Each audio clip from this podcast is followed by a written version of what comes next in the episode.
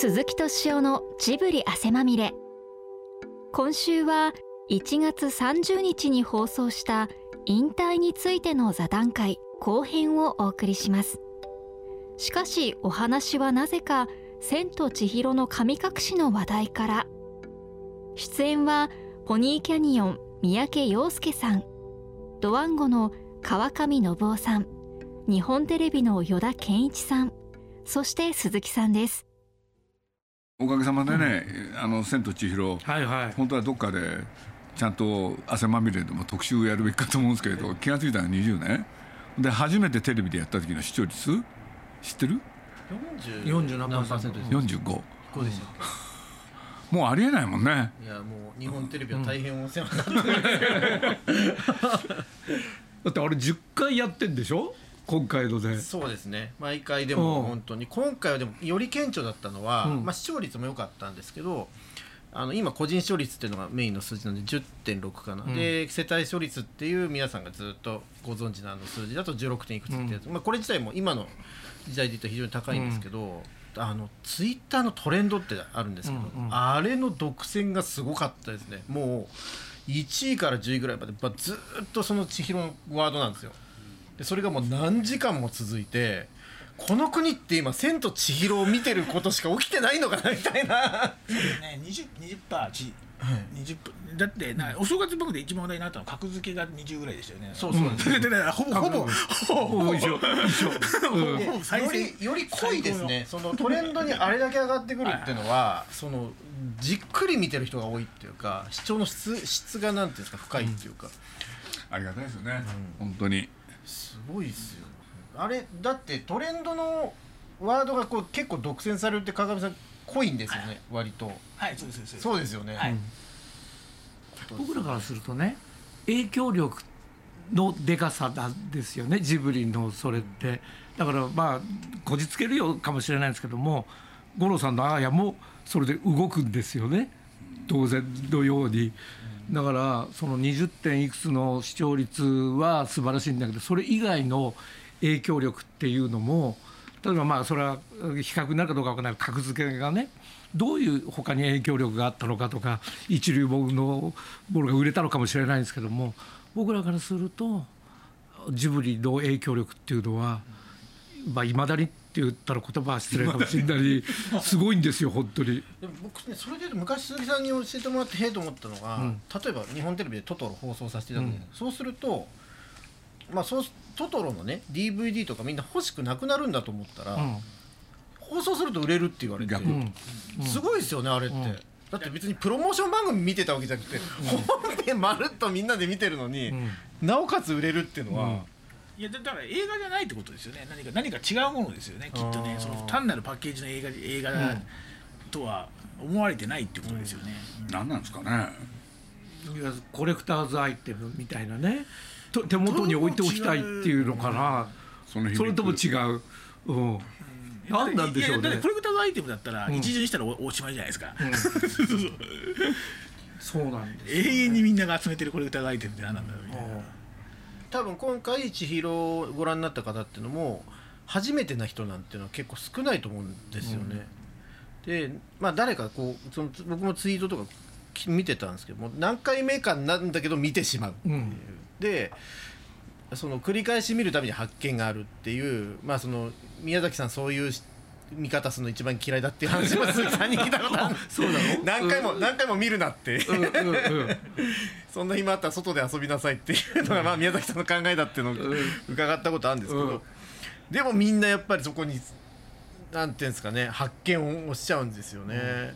でそれこそその川上さんが昔指摘されてこれもなるほどと思ったんですけどなぜ宮崎アニメは何回も見たくなるのかっていうと、その情報量が多いんだと、うんうん。ものすごい情報量があってうん。一、回見ただけじゃとても把握しきれないと。一つ一つのんそう言ったんだ。書いてましたよね川上さん。それそそれが面白さでありリピーターを生む大きな要因になってる。他のアニメや映画にない決定的な違いだっていう。と根拠があるんだと。なんとなくじゃないと、そうでそれはし気づかない視点だったんで確かに、まあ、今日は動これ「千と千尋」の話。ですね本当は別のテーマやろうと思ってたけれどじゃあそれでいきますか。まあ、まあ舞台も始まりますしね。そうだね。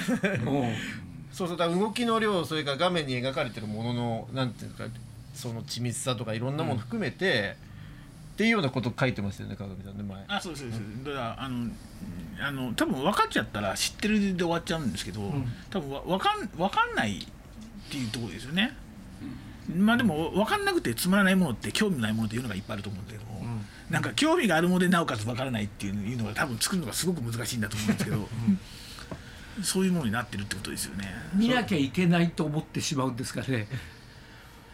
見なきゃいけない。でも例えばまた「千と千尋が」ああやっぱりこれもう何度も見たけど見なきゃいけねえんだみたいなファンはそうなるのかな。どういう気持ちでまた見たくなるんですかね。あの見なきゃいけないはあんまりないと思うんですよ、そのあの頃良かったなってこれじゃないですか。あの頃よかったか。違うかな、うん。いいやなんか自分になってますよね。なんか自分のアイデンティティになってますよね。そのジブリをが好きな自分っていうのがうん。自分になってて。あ服を。あれですよ。初詣みたいなもんですよ。あ だから行か行かなきゃいけないみいたいな。やいやもうこれはもう縁起物。なるほど。今年こう自分を確かめに行くというか。まあ初詣で毎回エキサイティングな出来事あるわけないです。か らまあ俺はおみくじ引くぐらいのもんですけど。う んそうそう。こうで自分そうですね。自分のアイデンティティっていう意味でそこでこう自分と一回向き合うみたいな。なんか。だからねまあ今朝も宮崎駿と話したわけですよ、ん。これで「いや皆さん『千と千尋』がやっぱり人気あるんですよ」と。で視聴率良かったと。でどんだけっつってねでさっきの話でさ世帯視聴率16.8だっけ？って言ったらね「えそんな少ないんだ」こ れでねあのね皆さん昔と違うんですよ。時代は変わったんですね、今ねそんな視聴率取るやつなかなかないんですよってほんでね実は言うとこの16っていうのはね皆さんにとってはね忘れられない視聴率なのよ。でそれ何かっていうとかつてね皆さんだってね作ったらどのぐらいお客さん見てくれたかって気になるわけで。そう未来少年コナンって NHK でやったでしょ？あれのね第1回の視聴率がね16のはずなのよ。これでねショック受けて。それは悪くてショックを受けたってことなん。ですかこれでなんでかっつったら、ねかつて高田勲がやって、今のハルプスの少女ハイジ、平均視聴率 35? ほんとそれの半半分と、半分近くですよね、相当ね力を落としたらしいんです。だから僕 今ねいや皆さんね。今多分ね、金曜ロードショー平均の視聴率かなり落ちてるんですよと。まあ頑張ってますけど。いやまあこれ公表されてるかによりますけど公表されてるかどうかわかんないけれどかなりの衝撃を受けたのよ皆さん「え？何が起きてんの?」っつって。すごいショックなんですよ彼にとっては。だってねゴールデンタイムでしょ？20%取るの当たり前だとどっかで思ってるんです宮崎さんの視聴率のこう概念というか記憶はどっかで止まってるってことですね。だからそこからねあの現代を生きてないから。うん。それは16ってショックな数字ですね。24番分じゃやめちめえっていうのと一緒なんですよ。似てるのよいや本当に。うん。うん、ほんでね自分でね俺最近もうテレビ見ないしなっていうわけ。でね俺本当見なくなった。テレビ見ないよ。新聞もあんまり読まないしっていうからね。だから僕はねあのね皆さんいやみんな見ないんですよ、ね、みんなテレビをね見なくなったって。それどころか新聞も読まなくなった。そしたらね機嫌悪くなるんですよね。なんだ俺だけじゃないのかっていうね。自分が見ないのはいいんですけど人が見ないのは嫌なんですよ。みんなには見てほしいのよ。自分は見ないそうですよね。やっぱり立ち位置がそうしないとそりゃそうだよね。うん。保たれないって。鈴木さんちゃんと言っといてくださいよ。今この数字はいいんだっていう。いや言ったよだから。だからそうやって説明してったらじゃあすごいんだねって。よかったです。最後でもやっぱりそのこと自体にねショックを受けてた。うん、俺はねあの竜宮城行ってる間に何が起きたんだっつああってそういう感覚なんですか。そういう感覚ですよもあのね与田さんなんかいろんなちょっと違うけどアーティストの方とこう接してるじゃないですか。でコンサートやるとかって言ってもう意気揚々としてその場にこう入っていくんだけども前日ぐらいになるともうやめたいとか、もうもうなんでコンサートツアーなんか組んじゃったんだろうもうやめたい。って必ずと言っていいほどあるじゃないですか。だけどやるともう一回やろうもう一回やろうっていうね。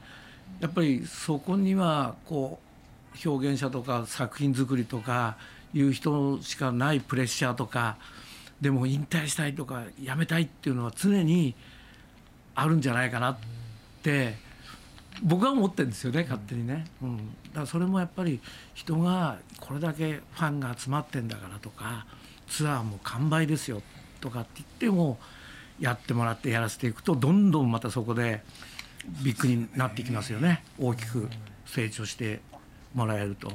でそれが鈴木さんの役目だったんだと 思いますから。僕早くやめたいんですけどね。だって絶対鈴木さん引退するっつったら周りが絶対やってくださいっていうふうに決まってるじゃないですか。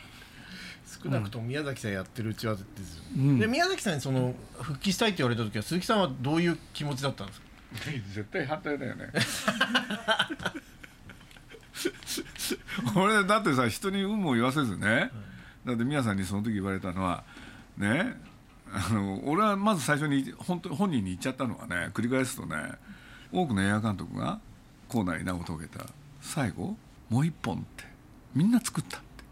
でも成功作はね洋の東西問わずないって。そ皆さんがそういうことになったら僕としては辛いって話をしたの。そしたらそれを無視したんですよ。ああス スルーした。それで 答えなかった。で無視して何言ったかっていうとね20分だけ絵コンテ書かせてって。でその20分ができたらね鈴木さんに渡すと。で面白いかどうか鈴木さんが全部判断してって。で鈴木さんがダメって言うんなら俺やらないって。これがねずるいんだよね。20分3ヶ月かけて書いたらさねえ3ヶ月じゃないな。8月からだから。89101112半年近くかけてね書いたんですもん。これで年末の最後の日に渡されて。でど金曜日に渡されて月曜日に言わなきゃいけない。で結局読んだのは日曜日の夜。そしたらねいや自分をねまっさらな状態にして読みたかったから。それで読んだら面白い、でなんかの間違いじゃないかと思って。もう一回読む？やっぱり面白いんだよね。だから自分が判断として客観的にね正しいかどうかっていうのあるでしょ？でどうしようかどうしようかって迷い始めてほんで次の日の朝宮さんと会わなきゃいけないじゃない。で車でね会社まで行く。その時自分がずっと思ってたことただ一つ嘘言おうかなって。やめたらいいって言って。何回も自分の中で繰り返したんだよね。で繰り返したんだけれどね着いたじゃない。これでねあの宮さんのところの2馬力のアトリエ行ったそしたらいつになくね「あ宮さんあ鈴木さんコーヒー飲む?」って言ってコーヒー飲むってこれでね僕が好き頑張れたのそこですよ、もうそのコーヒー飲むって言われた時にねもうえこちらの返事も聞かないで沸かし始めた時お湯を。多分宮崎さんが引退しないと思ったしってあまり思ったしその中に鈴木さんもいたはずだし鈴木さん自身もそう思ってたはずだし、で周りもあの宮崎さんも辞めない辞めないし鈴木さんも辞めないっていうふうに周りみんな思ってたと思うんですよね、でもなんとなく周り見てたらあのある時期までは鈴木さんは本当に引退を考えてたっていうことをみみんな言ってたじゃないですか。でそれで今の話とか聞くんですけども結局鈴木さんがやりたかっただけでその共犯の なんか イベントですよね。そのあのおお互いお互い共犯になって なんか自分がしたんじゃないっていうふりをするような。エピソードですね。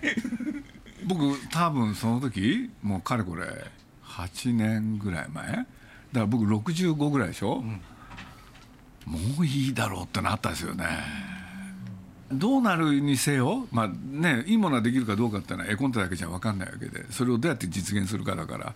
でもできて要するにやろうってことになったとしたら何年間それに費やすわけでしょそうするとね僕はなんとなく思ってたんですよ。まあ65までやった。ほんで70までに後処理してこれで整理整頓。ねそう思ってたのが崩れるわけでしょそうするとその70代までまだ働かなきゃいけない？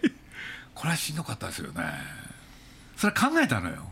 でねそれはね東宝のね高井さんっていうのがねまあ、僕まあ親しかったんでほんで社長になられた時にね最初のね役員会で決めたことがあるんですよ。で彼60ねこれで提案したんですよ。それまで東宝には定年制なし。社長の定年制を導入するんですよ。でで定年はね70ってで僕ねそれをある人から聞いてね「高橋さんなんで70だったんですか?」って言って「70から自分の人生生きたいよ」って言ってそう思ったんだよ。俺も。だからね本当にねその日の朝車に乗ってる時はねもう何回も自分に言い聞かせたの。確かに面白いと。自分で面白いと思ったけれどつまんないって言っちゃおうって、でもねそのねコーヒー飲むって言われた時に崩れるんだよね。本当にやりたいのかって。もうそもうねしょうがないじゃん。もうやりたがってんだもん。だからねいまだに忘れないのはねその時に皆さんが「あコーヒー」って言って。ほんで2人きりでしょ。俺でついねもう一言を待ってるわけでしょ。しょうがないよねやりますか。よかったですよね。でもあそこで宮崎さんがコーヒー入れなかったら今のとこそうそうそうそろ我々は新作を楽しみにできないわけですから。鈴木さんだってその絵コンテが面白くなかったら絶対やめましょうって言ってたわけじゃないですかきっとね。そう。うん。その絵コンテ見たでしょ。そしたらびっくりしたんですよ。ほんでなんでか中身がねファンタジーなんですよ、そうするとね「風立ちぬ」っていうね、僕自分で思ったんですよ。その絵コンテ読みながらあれがいけなかったって。実話でしょ、そうするとファンタジーにできないわけですよ、だから彼としてはストレスが溜まったんですよね、だから何が残ってたかって言ったらファンタジーをやるってやつ、そうするとね自分で反省したの「風立ちぬ」っていう企画は良くなかったっていやいやいやいや。いやだから踏ん切りがつかなかった、ああーまあでも震災もあってその後宮崎さんはもうこそういうファンタジーなんか作る時代終わったんだみたいなことを明確におっしゃってた時期もありましたよね、まあね。でもこじつけかもしれないですけどファンタジーだろうがなんだろうがやっぱ宮崎さんの自作を見たいっていうのがお大きいでしょ。でもまあご年齢も考えると、もしかしたら最後かもしれない、宮崎さんの新作がファンタジーだっていうのはもうそれだけでグッときますもう嬉しいけどねですよね。本当そう、うん。いやもうね十二分にやってますよ。それとまあねまあ僕はこの間これだけ言っていいかなと思ったのは自分の人生彼の。それをベースに作ってますよね、でそれをねなんて言ったらいいかな。自分のたどったのはこういう人生。それを一般性を持たせてみんなに見せようっていう試みはねよくすごいですねやっぱり。才能ある。本当にそう思った、今頃知ったんですよ。今からした。だいぶかかってますけど。いやだからそういう話をお伺いするとねは80いくつでも鈴木さんに相談するとかやっていいかとかいうことを聞く度量があるっていうのは俺からすると現役なんですよ。やっぱりね、独断専行しない人ですよね、うん。うん。絶対に人を説得したいんですよ、うん。そこが皆さんなんですよね、うん。あれがすごい。うん。あんだけねコーナーに名を遂げた人でしょ、そしたら好きなもんやっていいわけじゃん、でもそこ行かないんだよねあの人って。まずす目の前の鈴木さんを納得させるっていうところにでまずね。仲間作りなのよ、うん。で共犯者を探すの年取っていくとそういう唯我独尊みたいな形になっていきがちなんですけどそれは俺は年齢に関係ないと思ってるんですけども引退ってそういうふうなさっき言ったような人の言うことを聞かなくなるとかそういうふうな自分になっていくとこうひ人の期待するものができなくなるように俺は思ってて。ね。うん。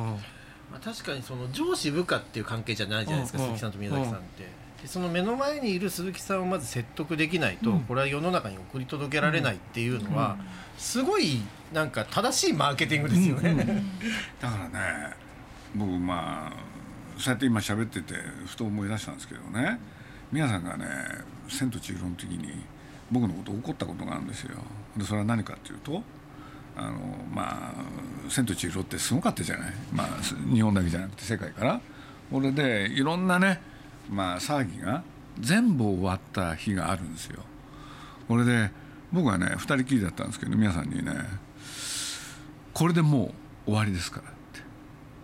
そしたら皆さんがね 僕にね「いやこんな騒ぎになると思わなかった」っつってしみじみとこれでまあでも2人でこういう作品作ってよかったよねって言われたんですよ。で僕はそこでねいや皆さん一人で作ったんだから」って言ったら怒ったんですよね。本気になって怒った。なるほど。これはね皆さんですね。あー映画は公的なもの一人で作るもんじゃないっていうのがあるんですよ、ジブリがすごいなと思うのは現場を見て見させてもらって思ったのってあの鈴木さんの話って面白いじゃないですか。でなんかこういう話って大体持ってると思うじゃないですか、あのなんかそんなドラマティックな感じの、でも実際実際宮崎さんと鈴木さんが会ってる現場ってお互い明らかにもう芝居してるんですよ。もうそれもう芝居にしか見芝居にしか見えない、いやだからだからあのむしむしろより現実っぽく話してるだけで、あの現実の方がよっぽど芝居 なるほど。をあの本当にやってて。だからあの作ってる映画と現実現実はこうなんだけども作ってる映画はこうっていうんじゃなくってあの映画も現実もね両方とも芝居やってるんですよ なるほど。それそれがそれがすごいとあ違いじゃないかなっていうその妙妙なやっぱりリアリティがあるっていうことだと思うんですよね、そのさあのさっきの湯婆婆の話とかにしてもそれがなんかお話の中じゃなくて現実のものに思えるのってだってだって現実がこうなんだもん。それって今の話されてないっていやいやいやいやいや本当に芝居を本当に芝居やややってますからね実際やってる時に。それは何ですか？自分のポジションを演じてるっていうことなんですか、いやいやいやいやままず、ん。鈴木さんは今こんなにすごいリラックスしてますけども、うん。うん。あの宮崎さんの前だともう完全に仕事モードになるじゃないですか。ああなるほど。あの、はいはいはい。そうなんですよね。もうち違うんですよ。今日僕ね本当は疲れちゃったんですけどね、なんでかっつったらね朝宮さんとね長く喋ったからです。1時間ねものすごい濃い会話をしたんですよ、そしたらやっぱり疲労がきますよね、いやそうなんですよね。だから表情が違うし動作が違うしあそう。なるほど。あのあの声も変わるし。すごいね。全然違うんですよ、完全に切り替わるんですよね、鈴木さんそれって慣れないもんなんですか？慣れたら終わりなのよ。うん。あだから獣編の慣れっていう字があるじゃない、だから結局一緒にやってくれたのはそこへ行かなかったからね、だからここの後に及んで他人行儀じゃないそれってすっごい大事な関係性た多分ねそうだと思ったんですよねどっかで、うん、だから仲良くなったら終わりと思った、はいはい。うん、それが嫌な最後になるから,、はい。だからどこまでもある距離がある、あるディスタンスがなきゃダメだっていう、そうですよね、うん。いやでししかもその芝居ととかね得てして猿芝居になるんですよ。だから あのなんか宮根さんが一生懸命話す、でそれに多分あの鈴木さんはその話はあの多分ノーなんですよね、ただノーっていうことを言いたくないがために鈴木さんはどうするかって言ったらすっごい難しい顔で静止をしてずっとグーにやってるんですよ。でそれであのあのただのそれコンクラベなんですよね。なるほど。コン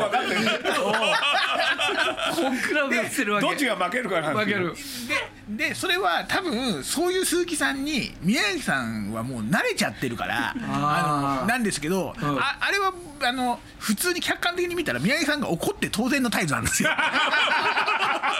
激怒して。何にもリアクションしないみたいな。何リアクションしない。だからそこれを何十年もやってきたんだなっていうのがやっぱすごかったはそれがそっくりさまあまあね今度の映画に出てんですよ。再現されてる。あ再現されてる。びっくりしたんですよ鈴木さんの。記念のね鈴木さん僕からあなたこう見えてますよって。なんというねこの人はね観察力があるのか、ほんでまた覚えてる、ほんで2人の会話をね全部覚えてる。そのやり取りをねそのまま再現どういうのみそしてんですかね本当に。まあねもうこんだけやってきちゃったんですよ。じゃあまあこんな感じですかね、どうも今日はありがとうございましたとんでもないです。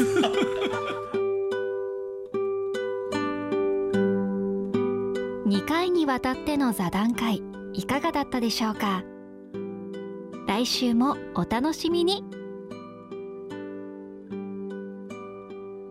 鈴木敏夫のジブリ汗まみれこの番組はウォルト・ディズニー・ジャパンローソン日清製粉グループ au ブルボンの提供でお送りしました。